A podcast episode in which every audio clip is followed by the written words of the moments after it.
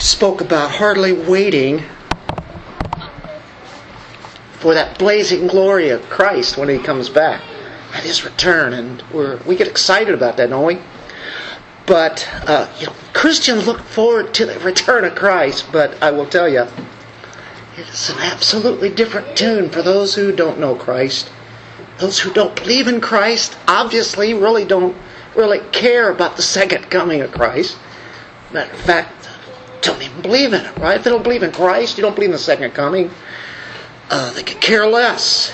It's a fearful, frightful day, though, when Christ comes back, as the severe judgment will take place. And that's the biggest aspect, besides our looking forward to his return as Christians.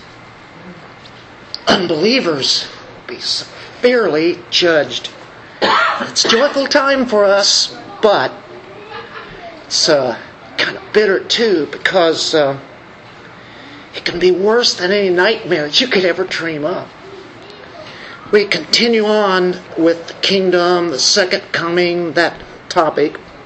It's full of intrigue, full of mystery, isn't it?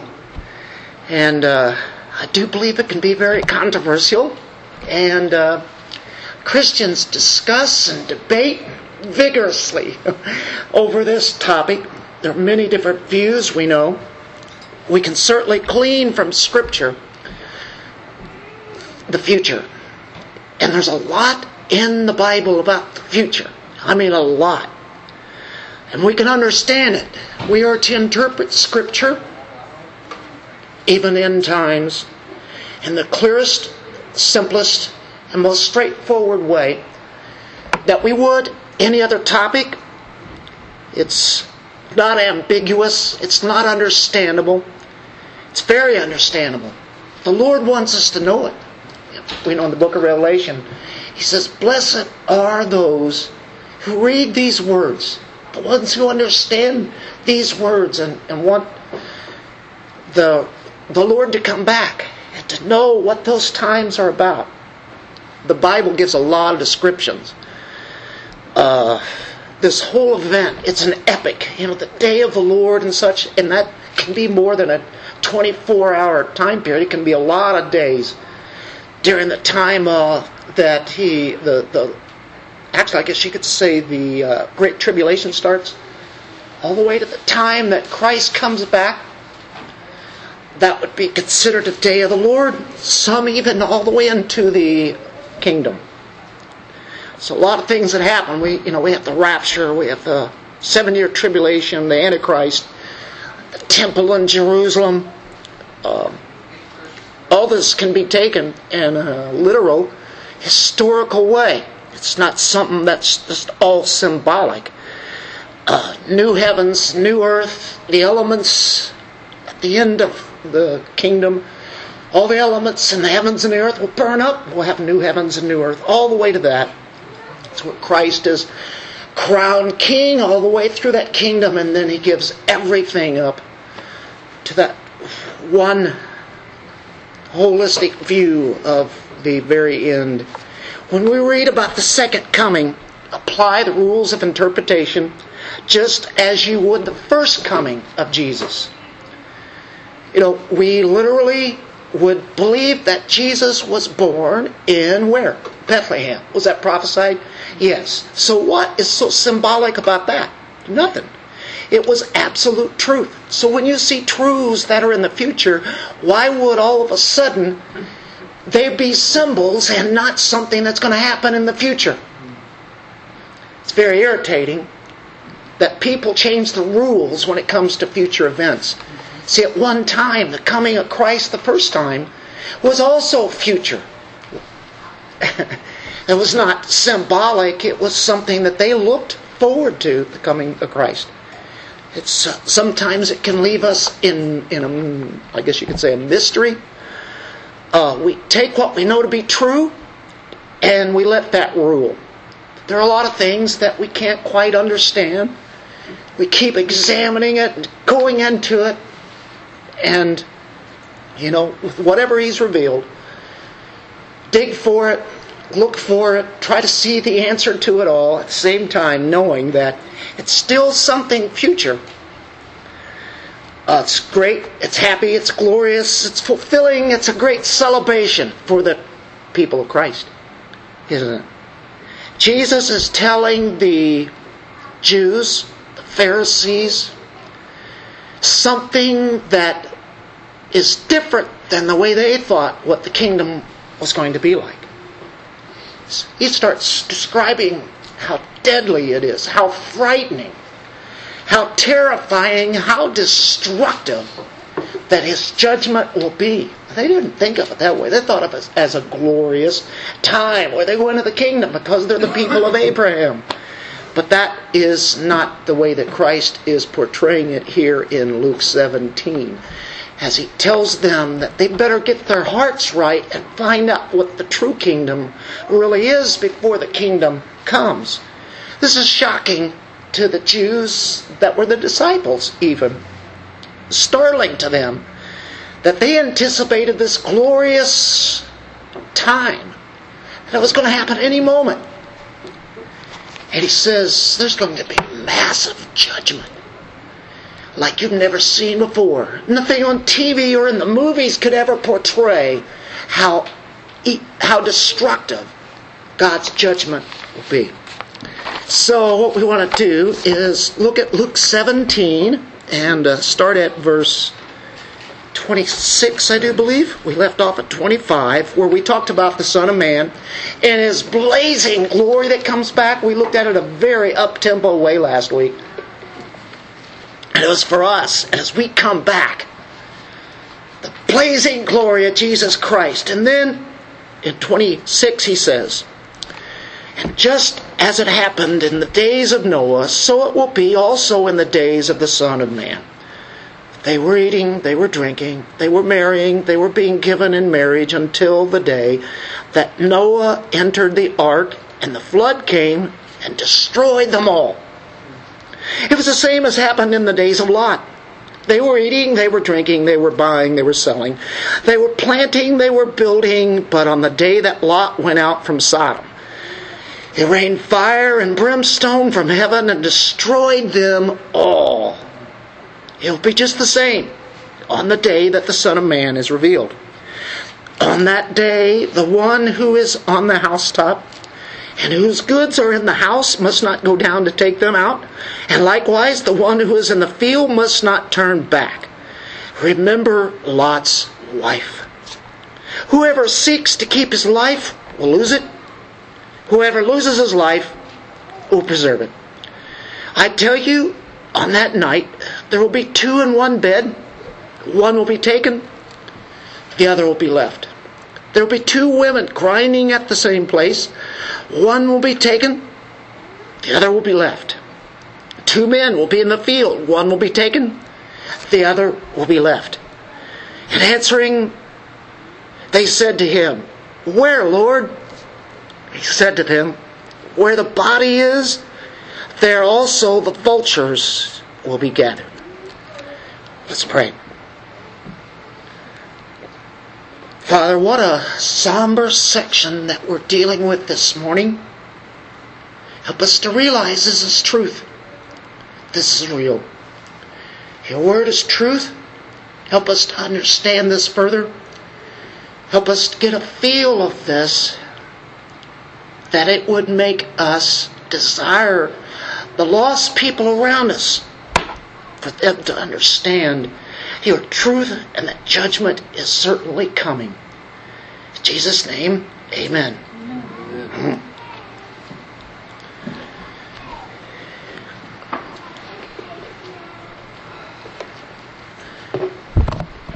Pretty heavy. Very heavy. We're looking at the devastating judgment that happens upon the unbelieving world. We don't take joy in that. But the wrath of God has to come because He is holy. And anybody who is not made holy will be judged severely. We will glimpse at uh, two judgments that are the most notable in all of the history of mankind. One was the flood, obviously, that actually flooded the whole earth, everywhere, above the mountains, took out millions of people. There were only eight that got saved out of millions. And then we will look at uh, another illustration that everybody is familiar with. And when I say everybody, it seems like everybody in the world has heard of something about Sodom and Gomorrah. And he judged that whole area. The cities were taken out, everybody destroyed, except Lot and his two daughters. So, two illustrations that he's done before, he uses it here. Peter actually uses that thought also when he talks about Noah's flood and Sodom and Gomorrah. And we say, what was going on in the world at those times? Why would God do this? I think we know. But that's what we're going to look at. What were the times like? Look at it. Kind of compare it to our time. That's why God had to judge. Did it severely. He's made a lot of other judgments. But those two stick out. First one is the flood. Say it's going to be two flood, then Sodom and Gomorrah. Uh, flood. According to Genesis 6, the days were evil. Evil days we know that people lived for hundreds of years. Some lived 900 and more years. They had big families. They had families even when they were hundreds of years old. They had children, so you can imagine. Multiplication really happened at that time. There had to be millions of people. So, think about it. The flood drowned all those millions of people. Why would God do this? What kind of God is this? Well, Genesis chapter 6 gives us a real good glimpse of why God brings judgment. It's a depraved world, obviously, wasn't it? Verse 5, 6 5. The Lord saw that wickedness of man was great on the earth, and that every intent of the thoughts of his heart was only evil continually. You know what that's describing? The natural man. The natural man without God in his soul. He's evil, he's wicked, the Lord was even sorry that He made man on the earth, and He was grieved in His heart. The Lord said, I will blot out man, whom I have created from the face of the land, from man to animals, to creeping things, and to birds of the sky, for I'm sorry that I have made them. But Noah found favor in the eyes of the Lord. There's judgment, but there is grace. It's all about the glory of God. Evil days. Continually wretchedness out of this evil and wickedness. Demonic possession, demon possessing, possessed men were ravaging women. It's a whole culture of demonic possession, culture of sexual abandonment where they just did whatever they wanted. It was a manner of absolute wretchedness, vileness. So vile that God had to drown the entire world. You ever wondered why He even let man live after this? Why didn't He just finish off man?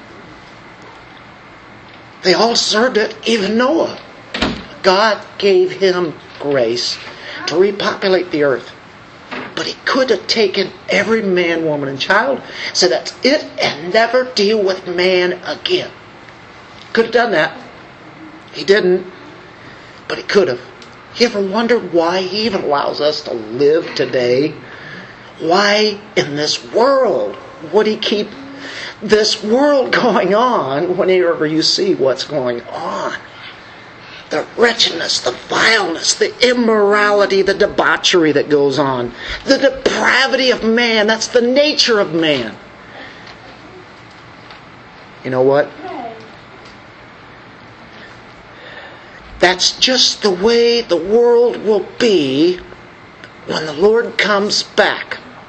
Just like it was in the days of Noah with that wicked, evil people. So it will be when he comes back. Well, what about now? Yep. Right now, we're ripe for judgment. It can happen anytime. I will tell you that it's not too hard, hard to imagine the world we know now, comparing it to Noah's time. But what about in the future? Do you know it's going to even be worse than it is now? The, the world will wax worse and worse, won't it? All you have to do is read Revelation, prophecy, and see what kind of things are going on. Did you know that there will be an Antichrist during the Great Tribulation? The beast, false prophet, living under him, the people will believe the lie. Absolute delusion. The Demons will be unleashed out of Tartarus and they will wreak havoc over the people and the world. The great restrainer, the Holy Spirit, will be removed during this time. Sin will not be restrained. It's being restrained now. How bad could mankind be?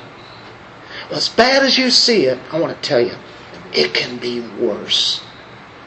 Because the nature of man, no telling how bad a human heart can really go into absolute corruption. Once you take a restrainer out of the way, God's restraining this. Otherwise, His wrath would happen now. So He restrains it to a big degree. And then the mystery of lawlessness takes over. That's how bad it will be when Christ comes back. Just like in the days of Noah. Only a little bit worse. So, first thing about the flood were the evil days, obviously. Number two is there is a warning. God is so merciful, so gracious, so loving, so patient that He just doesn't say, okay, that's it. I'm not even going to tell them. I'm just going to blast them out like that. Could have done it. But He's a God that gives warning. The interesting thing is that all the people were warned during the time of Noah that there would be judgment upon the world. They all knew it. Every man, woman, and child knew it. They knew that was going to happen. Or at least they heard about it. I'm not sure they knew it, but they never did anything about it. They didn't change any of their lives. They didn't repent. God gave fair warning. How long did He go until He brought the judgment? 120 years. That's more than our lifetimes that's a judgment, and it's warned every day. Think about uh, God was to, ready to destroy the pagan city of Nineveh. Can you imagine how evil and wicked they were? He used a prophet who didn't want to do what God said, still had the message of judgment. There was repentance. The whole city was saved. God gave fair warning to people who didn't deserve it at all, did they? His mercy and His grace was applied to a people who were evil and wicked. It wasn't His people until He said they were His people. That's a God of grace, isn't it? All during the time of judgment, you know what you see? You see judgment and you see grace. Wow. Only God could be that way. Go to 2 Peter 2, verse 5. How did he get his message across to the people?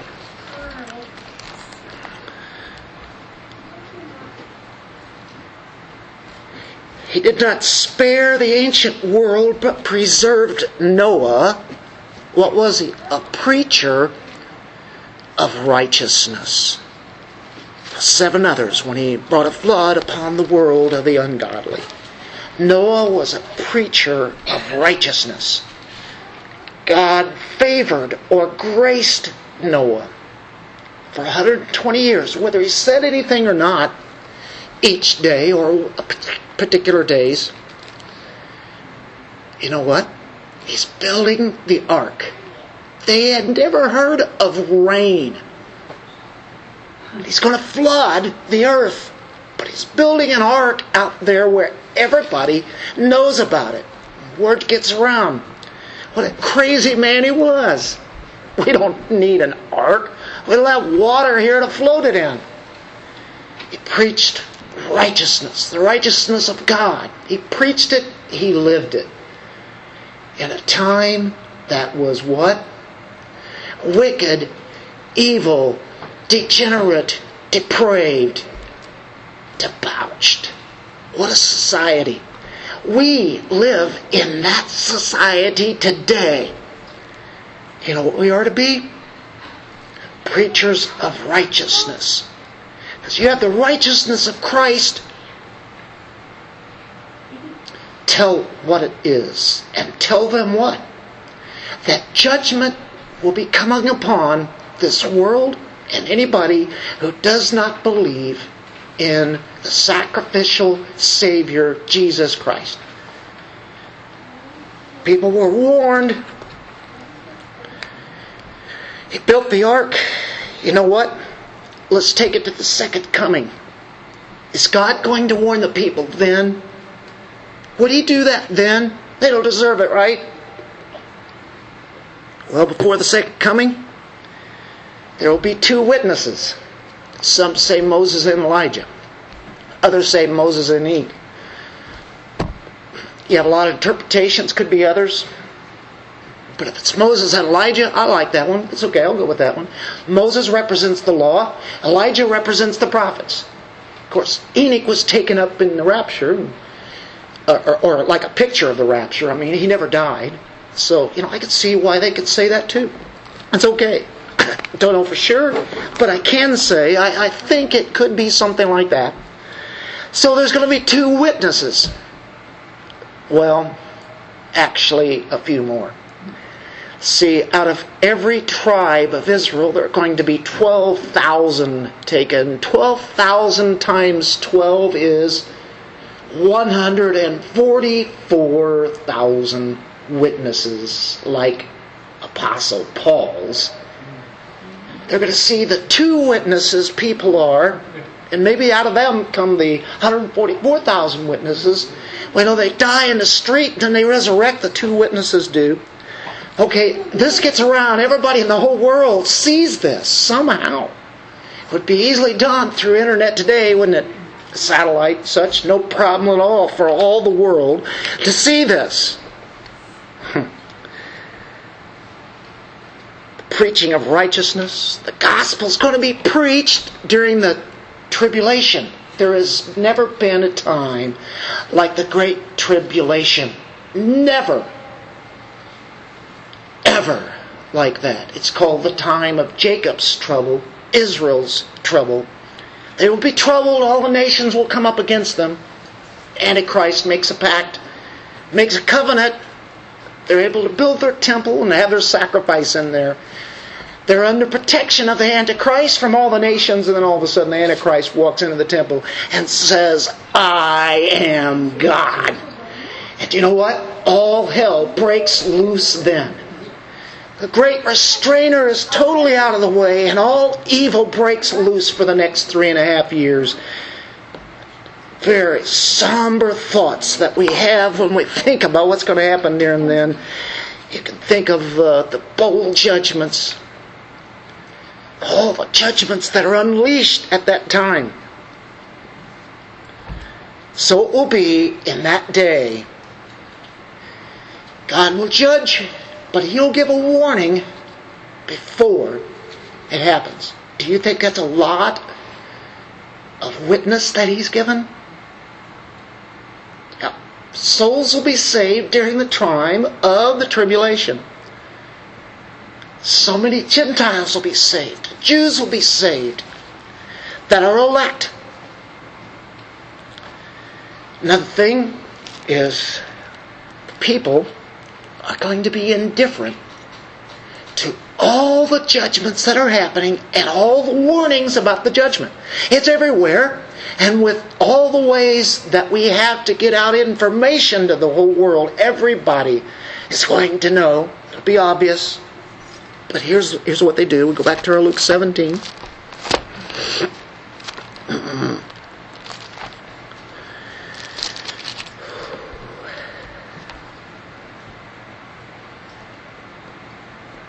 Verse 28, or actually 26, 27, they were eating, they were drinking, they were marrying, they were being given in marriage until that day that Noah entered the ark. Door slammed, flood came.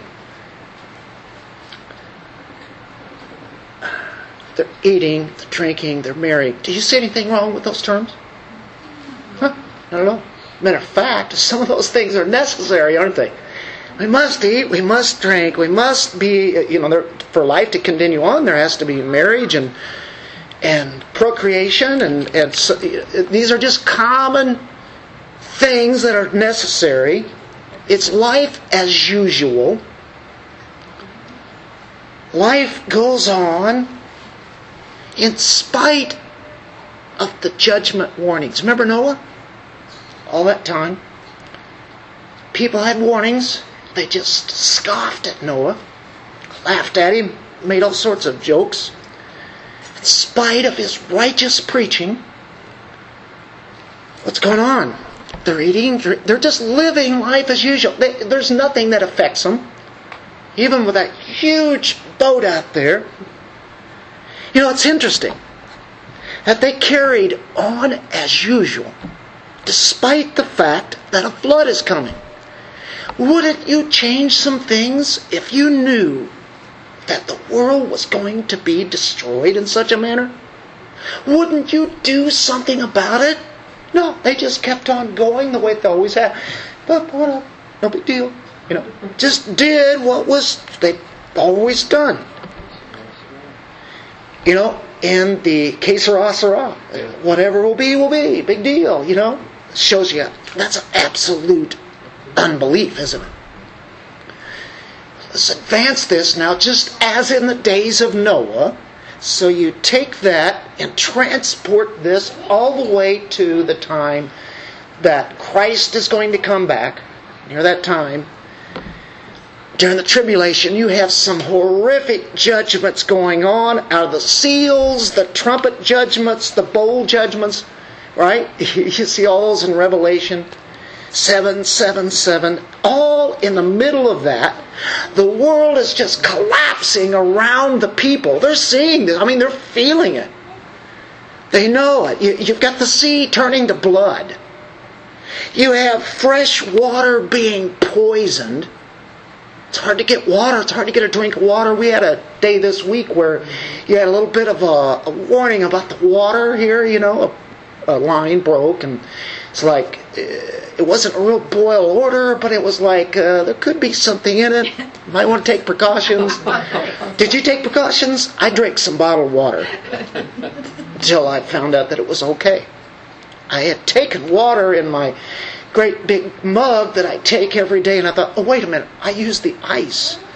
I used the water today, so I just set it there, took it back whenever I went home, and Carolyn gave me some bottled water. Well, we're at the Department of Natural Resources. Guess who calls us? All the people wanting to know about the boil uh, order or what have you. Anyway, if you ha- if you missed water for a couple of days, you're going to start getting really serious. They're having all sorts of problems, folks. The world is collapsing. Crops are dying. Stars in the sky are being rearranged, and a third of the population dies, then a fourth of the population dies. That's a lot of people all at one time. And they, what did they do? They ate, they drank, they, they just kept on doing what they always did. They didn't change. Now, some people do. Because of the preaching of righteousness, some change. So, the world is dying all around the people, all these things going on, and they're still trying to carry on life as usual. They're ignoring the warnings, the heavenly preachers, the earthly preachers, the miraculous resurrection of the two witnesses. They just carry on with life as usual. The world goes on with busy routines today. It goes on as usual.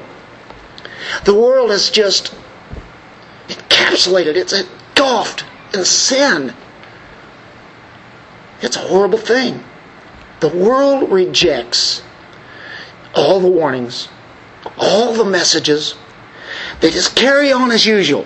When all the world is collapsing, people just keep on going on and don't heed to anything of truth. That's hard to believe, isn't it?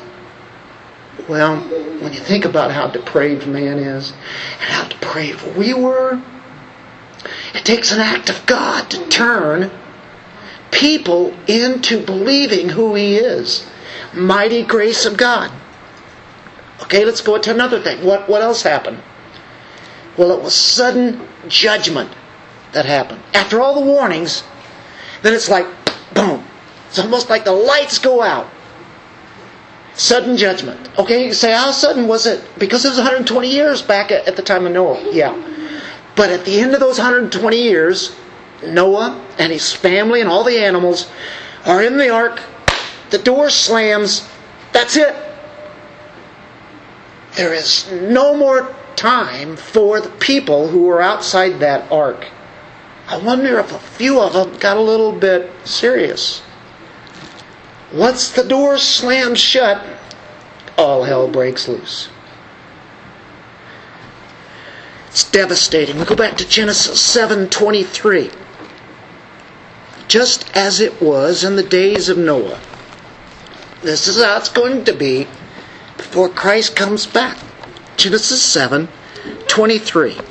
Thus God blotted out every living thing that was upon the face of the land, from man to animals, to creeping things and to birds of the sky, and they were blotted out from the earth.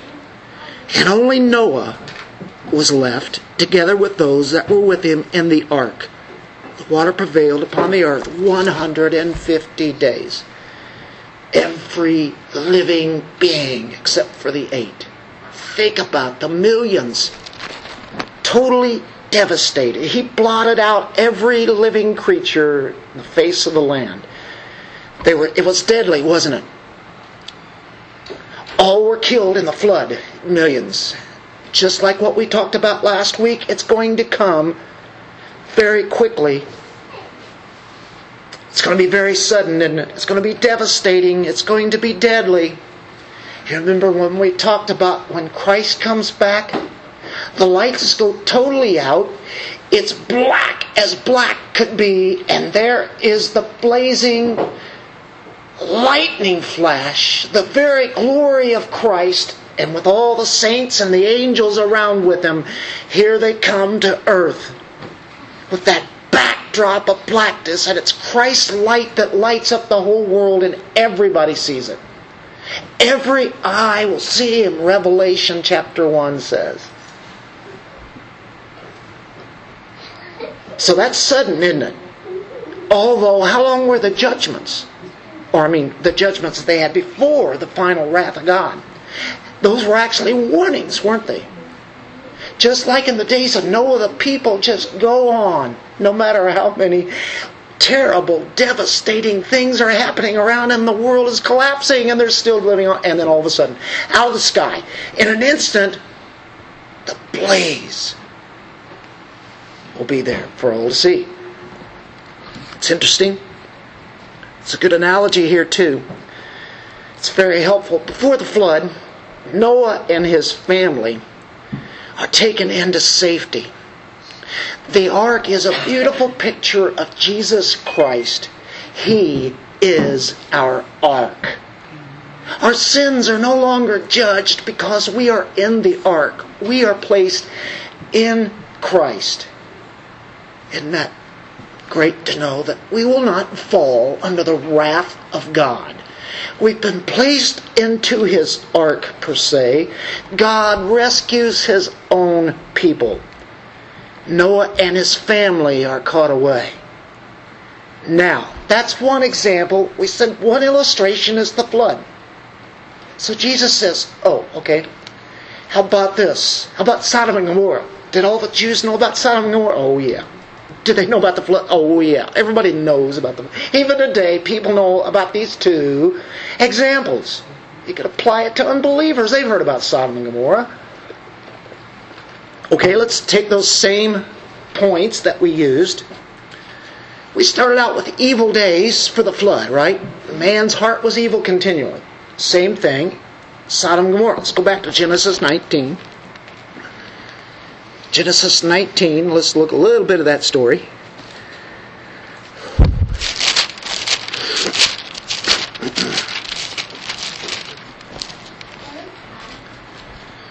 Okay, two angels are coming to Sodom in the evening, and Lot's sitting in the gate of Sodom. Did you know that Lot actually made a little impact there at Sodom? When you sat in the gate, it meant that you were a judge.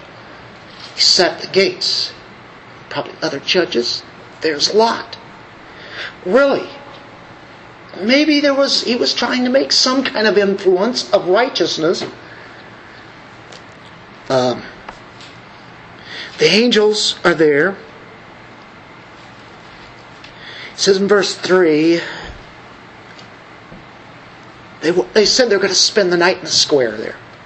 Yet Lot he urged them strongly, so they turned aside to him, entered his house, and he prepared a feast for them and baked unleavened bread, and they ate. Before they lay down, the men of the city, the men of Sodom, the men of Sodom surrounded the house both young and old. I would say probably the young teenagers, could be very young teenagers, could even be 11, 12 years old. All the people from every quarter. They called to Lot, said to him, Where are the men who came to you tonight? Bring them out to us that we may have relations with them. They are new, they're fresh meat. They're really attractive to these men, these angel that, that look like men. But Lot went out to them at the doorway, shut the door behind him, and said, Please, my brothers, he knows how the people are there. They know who he is. He's a judge there, right? Do not act wickedly. Don't act wickedly. That's what they are. That's their nature. That's what they do. I have two daughters who have not had relations with men, please let me bring them out to you. Do to them whatever you like, only do nothing to these men inasmuch as they have come under the shelter of my roof. There would be a lot to be said about that. We don't have time. And I know you're asking, why would he do that? Well, that's the place he put himself into, and it's like he's got a choice here. And I don't want these nice looking men here to be raped and abused and sodomized.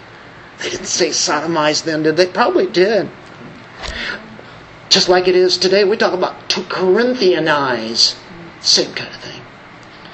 But they said, stand aside. Furthermore, they said, they're going to get violent almost here now.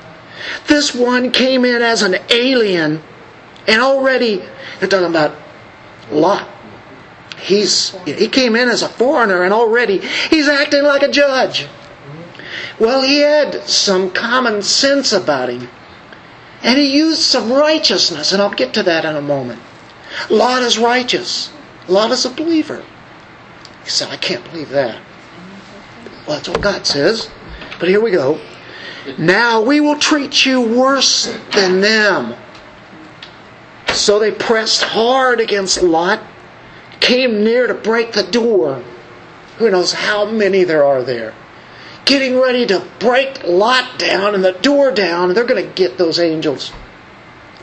But the men reached out their hands, the angels, and brought Lot into the house, and they with them and shut the door. Slammed shut. They struck the men who were at the doorway of the house with blindness, both small and great, so that they wearied themselves trying to find the doorway.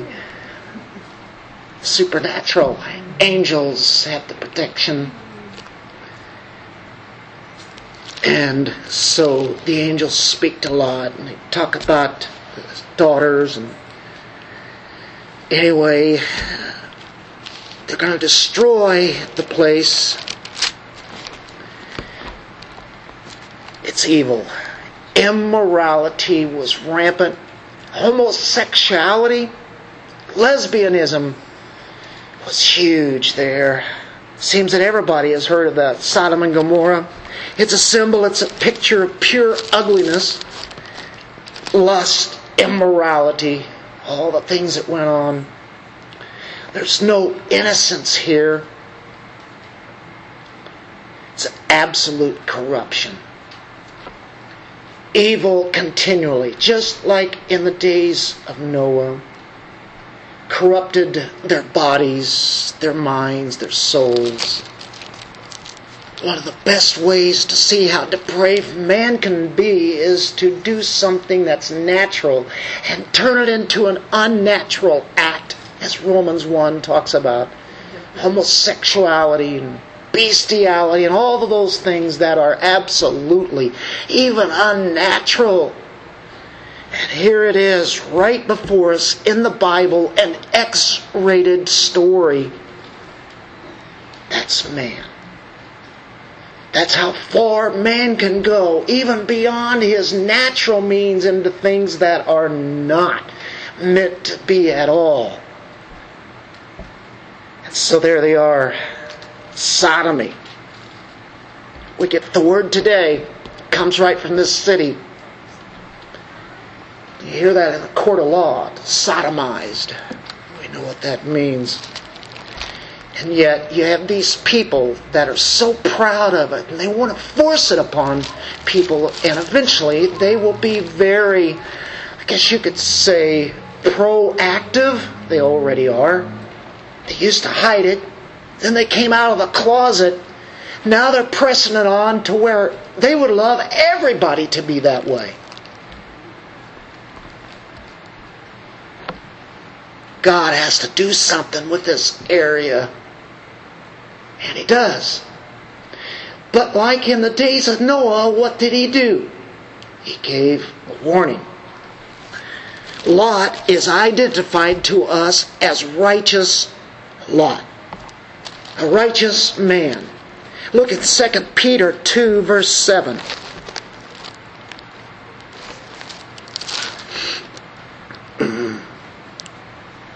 Remember in verse 5 when he talked about Noah, a preacher of righteousness, right? Now look in verse 7, and he gives this illustration just like Jesus is giving with Sodom and Gomorrah.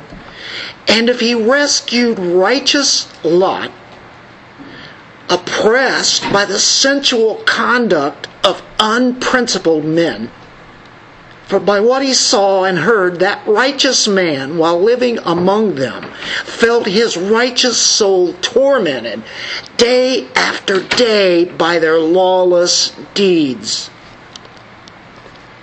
Here's encouragement to us. Then the Lord knows how to rescue the godly from temptation and to keep the unrighteous under punishment for the day of judgment. We live in a culture, folks, a society that I never ever thought would get this bad. It will get worse. I never thought our society would say and do some of the things that it now does. It exposes itself in its absolute wickedness, and it doesn't seem to bother anybody except Christians. Have you ever been tormented because of the culture that is upon us? And we get compromised sometimes because of the things of the world that is offered to us, and we succumb to it or get close to it. We're tempted by the things that evil men and women are doing and want you to do. They want to destroy your soul. The devil using them, right? Wow, but he was righteous I'm sure he tried to get some righteousness out as he lived it. It probably convicted people they don't like righteousness around them. And even though he probably had some very good principles, they had to at least admire at this time here they would kill him to get what they wanted. So the warning is given because Lot is righteous in himself. There were a lot of times when he was quiet. And what were they doing at this time? Doing just like the days of Noah. Normal things. Eating, drinking, buying, selling. It's interesting. I don't know if it really means anything, and I'm not even going to read into it because I, I doubt if it's really uh, something that we really know. But it says here they, uh, in Noah's time, it said they were eating and drinking and they were marrying. And in this text here, they were eating, they were drinking, and they were buying and selling, and they were planting, they were building. They're just doing what people do. Didn't say anything about marrying. Now you can take for whatever that's worth, but finally people get to where marriage is not a big thing. It it is prescribed by the Lord. It's it's an institution, man and wife, uh, and a marriage. Uh, we live in a time where marriage is not holy. You ever heard of holy matrimony? It's a big thing because what it is, it's really representing God. It's representing the Trinity. When two get together and love each other, they are showing an example of what the Trinity is as they are able to commune together like no other two people. It's a holy thing. At this time, it looks like they don't even marry. And today, people don't, it's pretty well the custom, even in the Christian realm now, people don't get married because they've grown up in a world where they've seen their mom and dads, didn't get married, and, and so on and so forth. You see where the culture finally takes us? We become so hardened we don't know what it really means, so it's no big deal. But it is a big deal. It's about God. It's about the way He does things. He ordained marriage, He ordained government. Those things are from God. It's a gift, it's a great thing. So, anyway, what's it mean? Well, they're just doing normal things. They're, they're so absorbed in the things of life. They were just totally unprepared for the judgment that was coming because they took, I don't have time. I don't have time. I, you know, I know, I know, you know, I need to go to church, but I've got so many other things to do.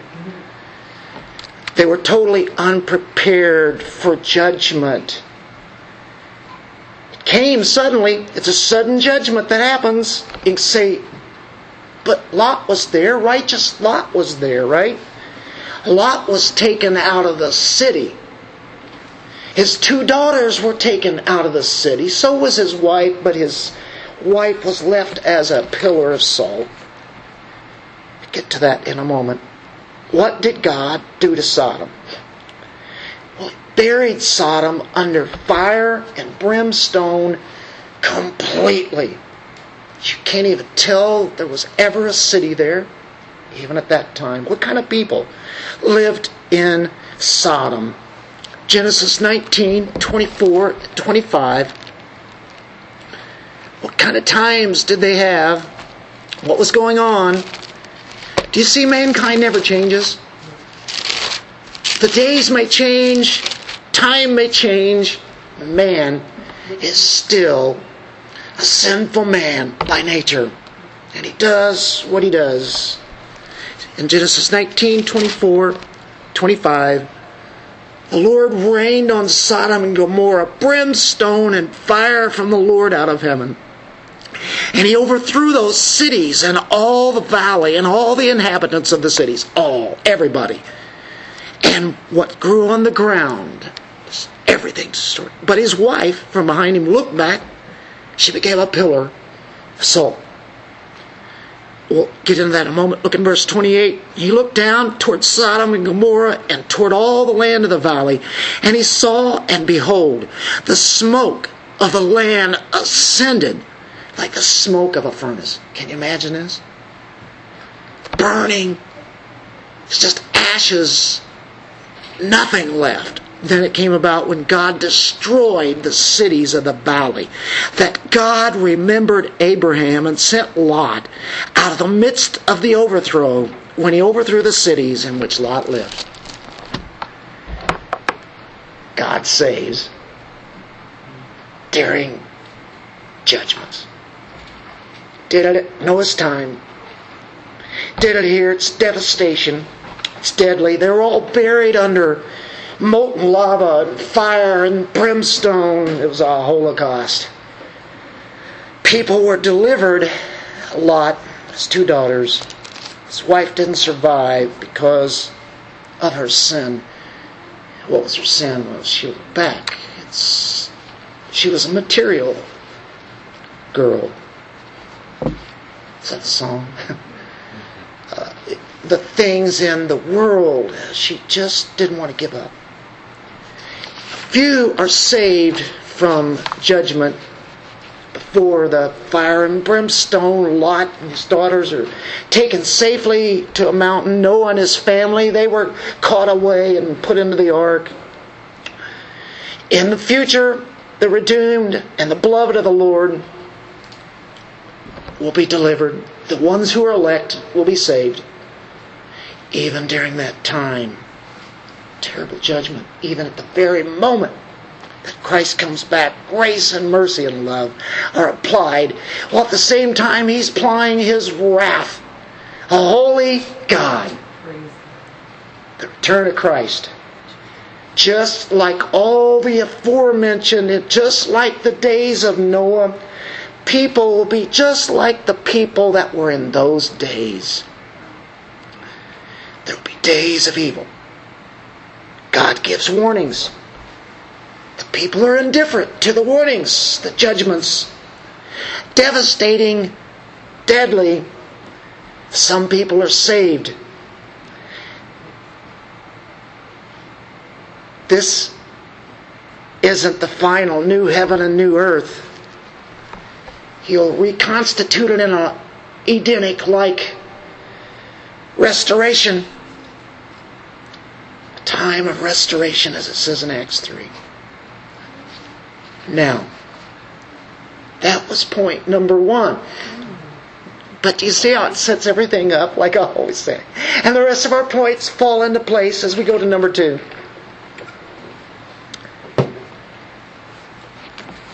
In his second coming, Christ will reveal the hearts of man.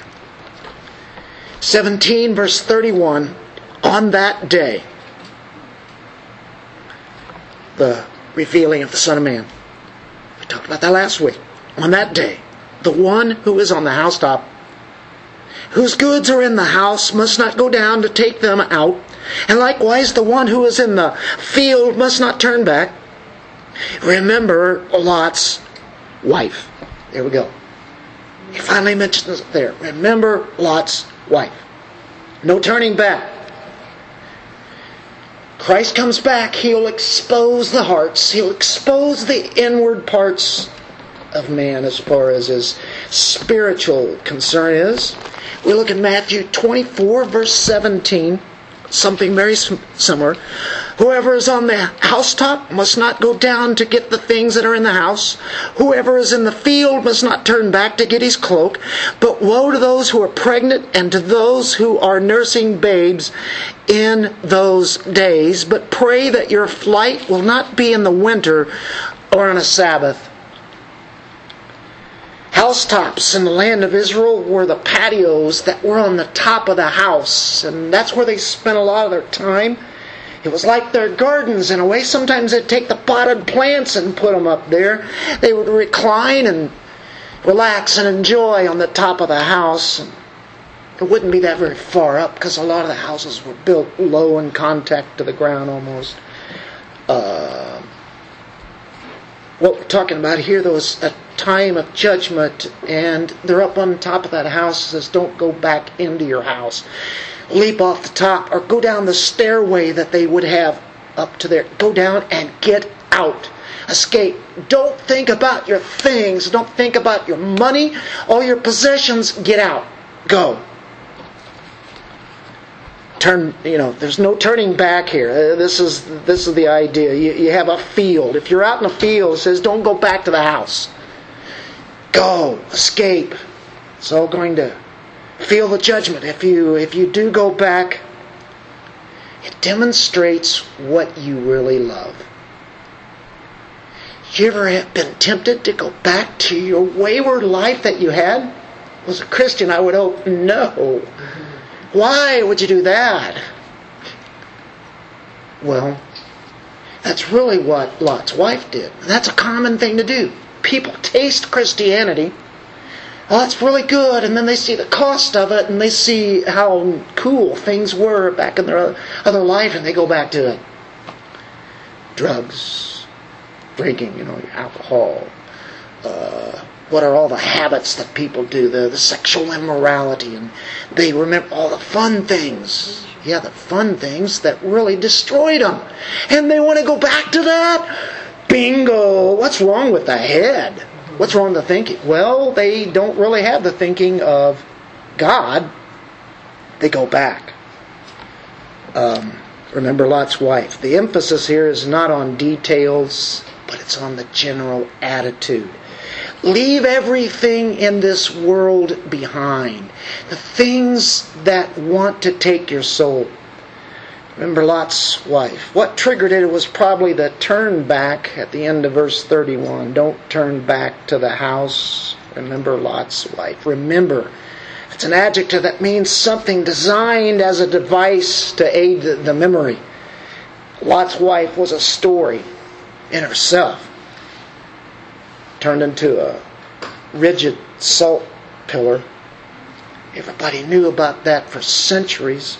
She is the representative, she is the picture of people who are near deliverance and they are destroyed because they go back. They look back. Remember Lot's wife. Go back to her Luke 17. Jesus calls us to a holy high calling, not to the things of the world. Why do we get dragged in to all that stuff that was back in Genesis 6 or back in Genesis 19 or what's going to be in the future in Revelation? Jesus has been saying all along he says in verse 33, he says, I called you to me to be a disciple, to follow me. I want you to forget yourself, deny yourself, take up the cross and follow me. No looking back, right? He's already told that many times. Here he goes again. Whoever seeks to keep his life will lose it. And whoever loses his life will preserve it. Lose your life to Christ. Lose it because it's no good anyway. Die to self. Lose it. That's the idea. Luke 21 21. And by the way, when we get into Luke 21, we get more of eschatology as Jesus describes it. 21 is even more.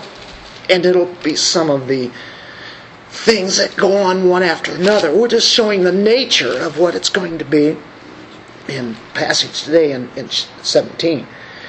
But in uh, Luke 21 21, because these are days of vengeance, so that all things which are written will be fulfilled. Verse 21 says, Then those who are in Judea must flee to the mountains, those who are in the midst of the city must leave, and those who are in the country must not enter the city. These are days of vengeance. Uh, I can say there was a picture of this that happened in 70 AD when the city was destroyed. The temple was burnt down. 70 AD, these things were fulfilled, but not in its fullest. It's a picture of what will happen whenever the Son of Man comes back, when all will look upon him. All the nations are against Jerusalem and Israel, as it says in Zechariah 14. Anyway, whoever seeks to keep his life will lose it. Whoever loses his life will preserve it. That's what we get in Luke 9:23. Quite the calling to the Christian or one who wants to be a Christian.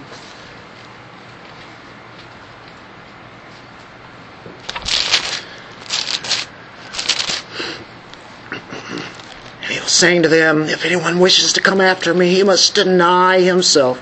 Take up his cross daily and follow me, for whoever wishes to save his life will lose it, but whoever loses his life for my sake, he is the one who will save it.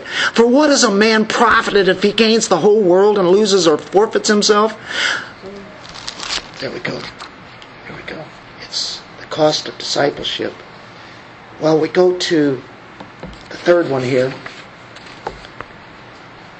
So we'll go back to Luke 17. Point number three.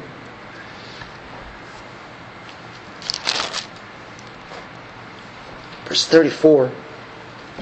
This was called separation. You see, he reveals the heart, doesn't he? he says, are, are we giving up ourselves? Living for the Lord. There will be two in one bed, one will be taken, the other will be left. There will be two women grinding at the same place, one will be taken, the other will be left.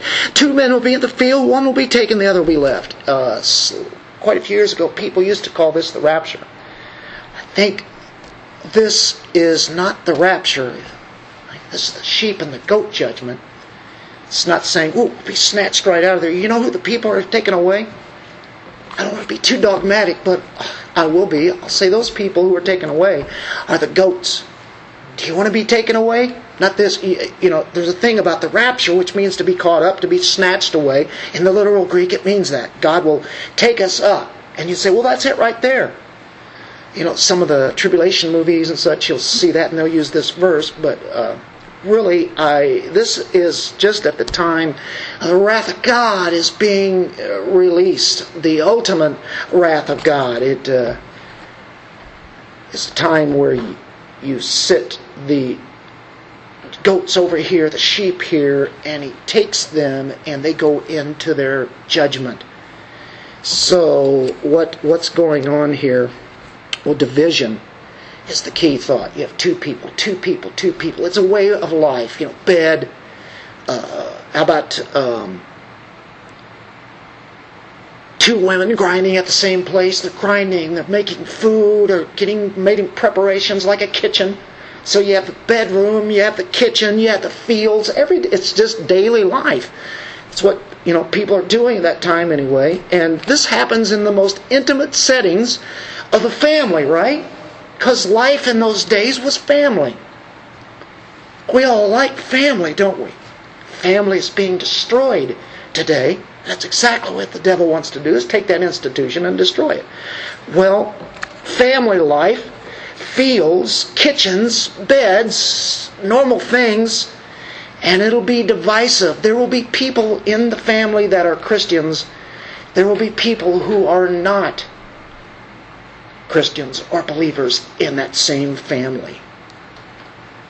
Or it could be people who are friends, they're with each other, but the thing is, you will all of a sudden be divided and never to see that person again.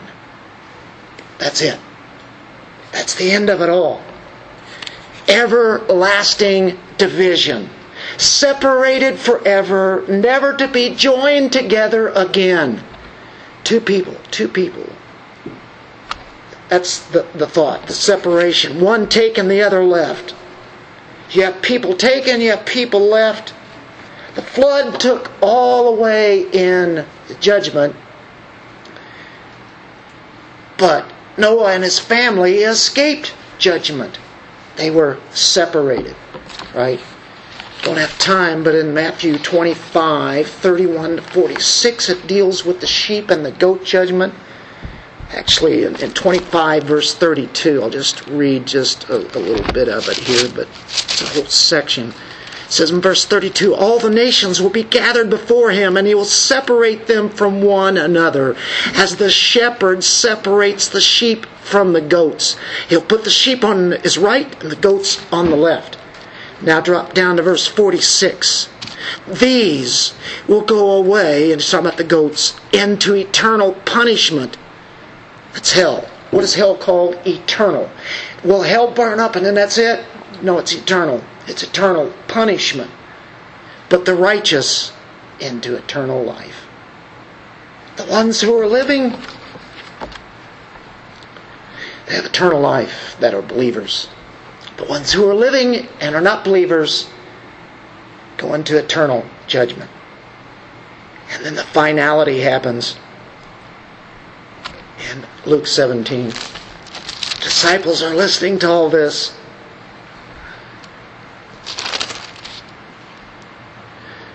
And answering, they said to him, Where, Lord? He said to them, Where the body is, there also the vultures will be gathered. What? What in the world is that? I think it's easy to understand. You ever looked up in the sky and seen a few vultures? Scavengers? What do you think instantly? Something's dead. They're going to get it. All of a sudden, there's a bunch of them. Now, multiply that. Christ comes back. There's going to be a lot of death happening all over the world. They're saying, "Where's this? Where's this at? What, what's going to happen? You know, what's going on? Where the body is, there also the vultures will be gathered." where the vultures hover. That's where I've been. When Christ comes back, there's going to be a lot of slaying of people. The will still be living, and He'll separate those, as we just talked about. It's going to be dead, death everywhere. Wherever the dead are, of course, we know about the spiritual death, don't we? whatever the bodies are of this unregenerate people, they lie all over the world. Wherever the corpses are, that's where I have been. Where the body is, there also the vultures will be together. You ask where? It's going to be vultures everywhere. When Jesus comes, it's death to the ungodly. We look at Jude 14. You want to hear a message about the ungodly? one verse tells it all. Talking about Enoch. It says 14, Behold, the Lord came with many thousands of his holy ones. I've already seen it. Angels. His elect people. To execute judgment upon all. And to convict all the ungodly and of all their ungodly deeds which they have done in an ungodly way and of all the harsh things which ungodly sinners have spoken against him. What's the emphasis? What's the main word there? The ungodly. And that's who's judged. Well, it ought to convince them, right? As we have this warning and all the judgments. No, that's not how it's going to work.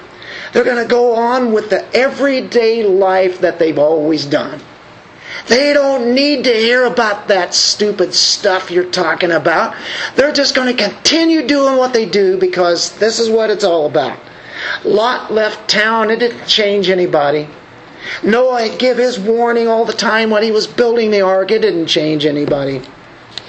It can of the tribulation, we've shown that there will be people saved. There will be judgments. Sinners' hearts will get harder and harder and harder. They've been told over and over and over again, and their hearts get harder and harder. They'll even wave their fist at him at the very time that he comes back. They will pray that, cry out for the rocks to come down upon them and the mountains to fall right on them and to crush them and hide them rather than saying, I repent. I desire Christ. I want to change. No. As a whole, this is what happens. There'll be a great, massive, sweeping salvation during that time of this massive time of judgment. The gospel will be preached, but there will be a hard hearted rejection for most. If you belong to Christ, Christ is coming back in all his glory, as we talked about last week. It's called the blessed hope. This here has described God's wrath. We take joy when Christ comes back. On the other side, though, it's pretty heavy, even to us as believers, because we know there will be judgment in a severe way. There's judgment going on right now. And as people die, that was their last chance. The door got shut. We desire to keep giving the gospel, preach righteousness, just as in the days of Noah. Let's pray. Father, thank you for this message. It is heavy. We would like to think of just a loving, gracious, merciful God. God would never, ever cause some kind of wrath to be upon people. That's the way people think today, even in the church. But we see otherwise, and we have to preach this too. Because it is truth. It will happen. It is happening. It has happened. Your glorious God, thank you that we have a different view of you. Thank you for putting it into our hearts. Thank you for making us your children. And may we be able to take a message of righteousness to lost people. And we rejoice to see them come to you as you draw them to you. In Jesus' name we pray. Amen.